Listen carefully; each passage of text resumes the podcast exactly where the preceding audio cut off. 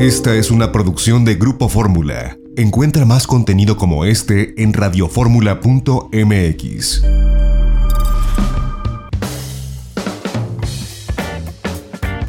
Estamos de regreso. Lorena Bracho, bienvenida. Gracias por estar de este lado de la cabina en este sábado. ¿Cómo estás? Muy bien, José Antonio. Muchísimas gracias por invitarme a este lado del micrófono nuevamente, que ya se está volviendo bastante seguido. Oye, pues eh, viajar con niños y menores. Estamos hablando menores de 5 o 6 años, porque ya cuando tienen más, ya no resulta aparentemente complicado. Pero hay gente, como decía yo antes del corte, que prefiere esperar que sus niños crezcan porque les da miedo, les da cosa sacarlos más pequeños. Yo digo si se puede, tú dices si se puede, lo hemos hecho. Sí. ¿Qué recomendaciones le das a las mamás y a los papás? No nada más a las mamás, es de dos, a las mamás y a los papás. Sí, así es. Este, pues sí, también es muy válido que quieran esperar a que sus eh, chamacos crezcan, ¿no? Pero yo les hablo desde mi experiencia. Mis hijos, el mayor, el primer vuelo internacional y transatlántico que hizo fue con tres meses de edad. Sí, eh, mamá primeriza, iba, o sea, no, no, no aterrorizada, lo que le sigue cuando me subí al avión con el niño y obviamente como novata, pues cometí, ya sabes, este, 1400 errores de llevar la maleta, o sea, una maleta para él, una maleta para mí, eh, una maleta de mano donde solamente había ropa de niños, más la pañalera, más, más, más, más, o sea, muchísimas cosas que al final me di cuenta que no eran necesarios para hacer un viaje.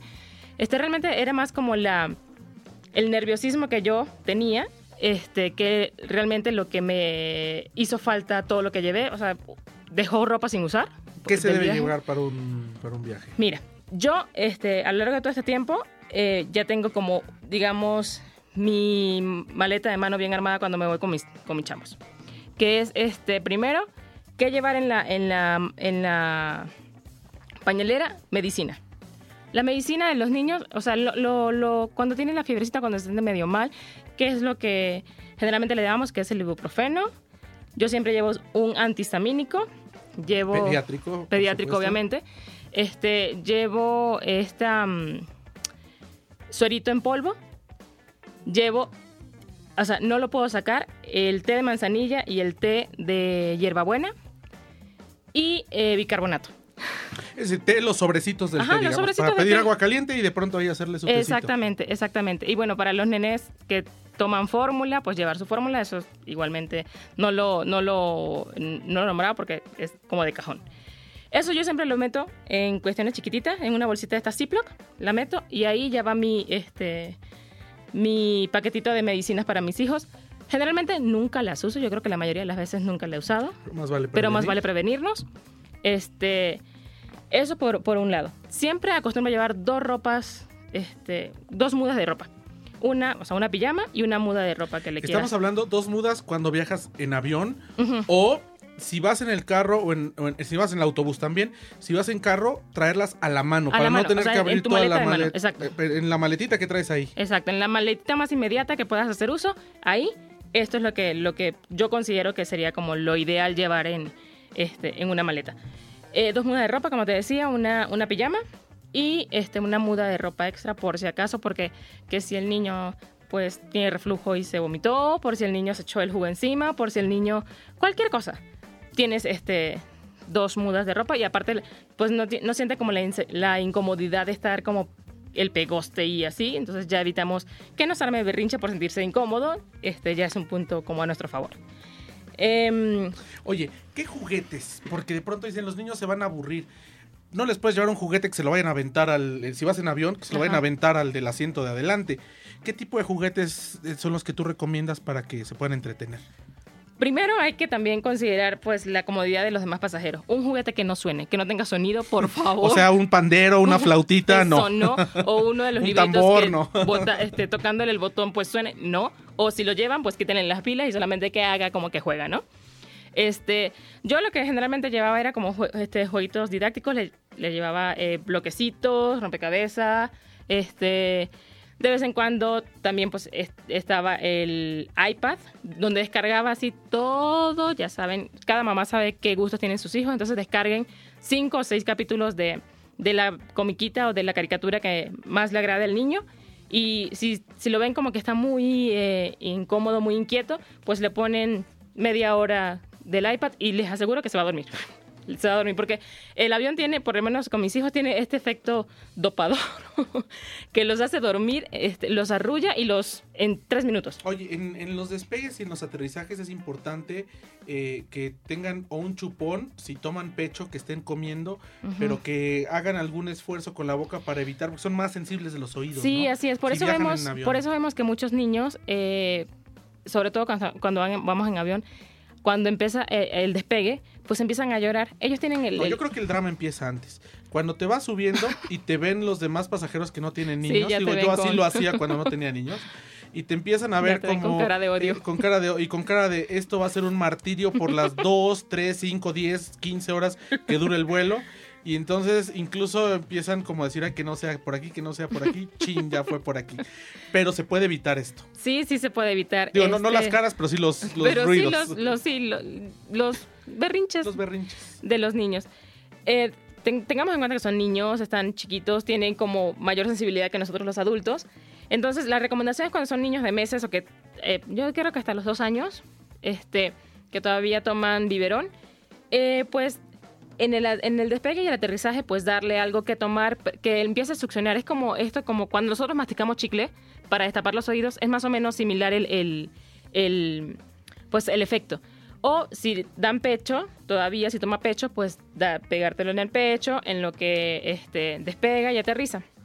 Es una manera que los pediatras pues recomiendan para que evites como que le duela tanto el oído y la sensibilidad que puede experimentar el niño al, al despegar en el avión. Oye, cuando llevas a un niño de menos de dos años que usa pañales, ¿recomiendas llevar todos los pañales o comprar los pañales o depende el destino al que vayas? Mira, o yo, depende. por la experiencia, depende mucho del destino, pero yo prefiero llevar los pañales.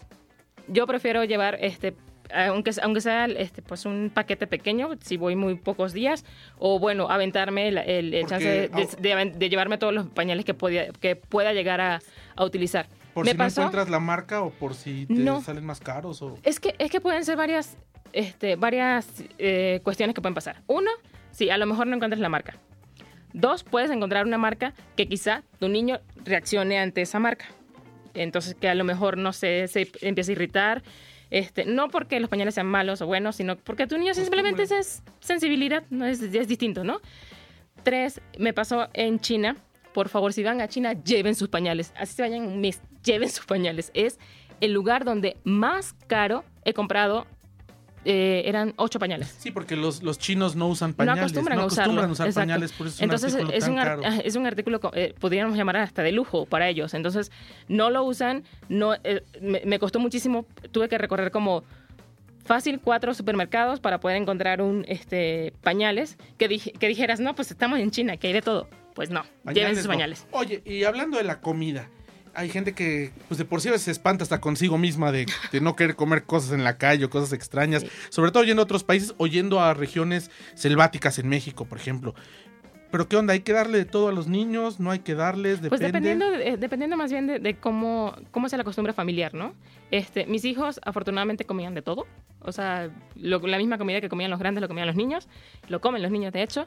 Entonces realmente no fue como mayor tema el hecho de, de este, la comida en los distintos lugares donde hemos estado.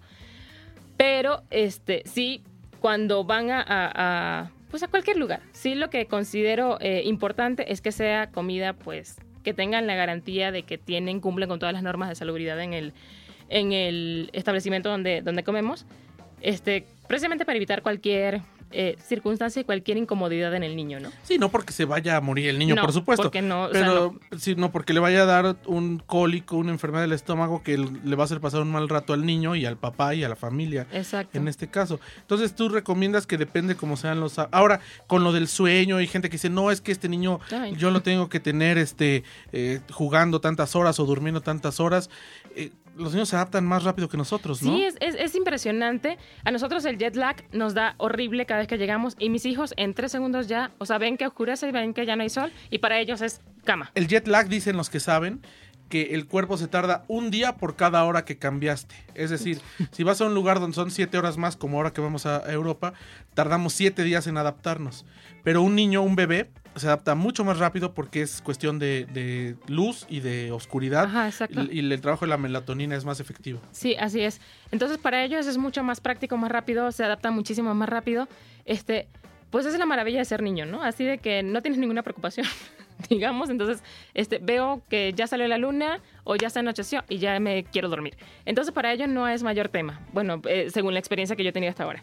Oye, pues a ver si pronto nos haces algunas cápsulas que sean Claro, especializadas en, en cada tema, ¿no? Porque es, son mitos, son tabús. Así es. y de pronto eh, viajar con niños y con bebés, no vamos a decir que es fácil, pero tampoco, porque no es fácil, pero tampoco es tan complicado ni tampoco es imposible. Y hay cientos y cientos de familias que lo hacemos y que viajamos con niños pequeños y que nos resulta una muy grata experiencia. A lo mejor el niño cuando crezca no se va a acordar, pero para nosotros como papás, pues es una muy buena experiencia haber ido con tus hijos bebés o muy pequeños a trabajar o de placer o a visitas familiares y habértelos llevado, pues ya sea dentro o fuera de México o porque hay gente que ni Acapulco los quiere llevar, ¿no? Que es una cosa a mí me parece exagerada, pero bueno, así Sí. hay de todo. Pues Lorena, muchas gracias por eh, estar de este lado del micrófono y nos estaremos escuchando pronto, yo me adelanto, pero nos estaremos escuchando pronto para hacer esta cobertura que haremos en itinerario turístico y de viaje en Fórmula para Grupo Fórmula desde Fitur, allá en Madrid, España. Así es, José Antonio. Y pues, eh, en las cápsulas que ahora ya me. ya Que te estoy comprometiendo ya me a hacer. comprometiste a que le hiciera, pues le daré otros tips de carriolas, este.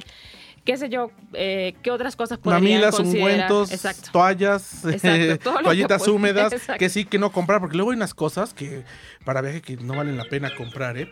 Pero bueno, eh, pues muchas gracias, Lorena. Muchas gracias, José. Vamos a un corte y de regreso vamos a hablar de la ciudad más bonita del mundo, Ciudad de México, y Paola Félix, directora del Fondo Mixto, está aquí con nosotros. Regresamos.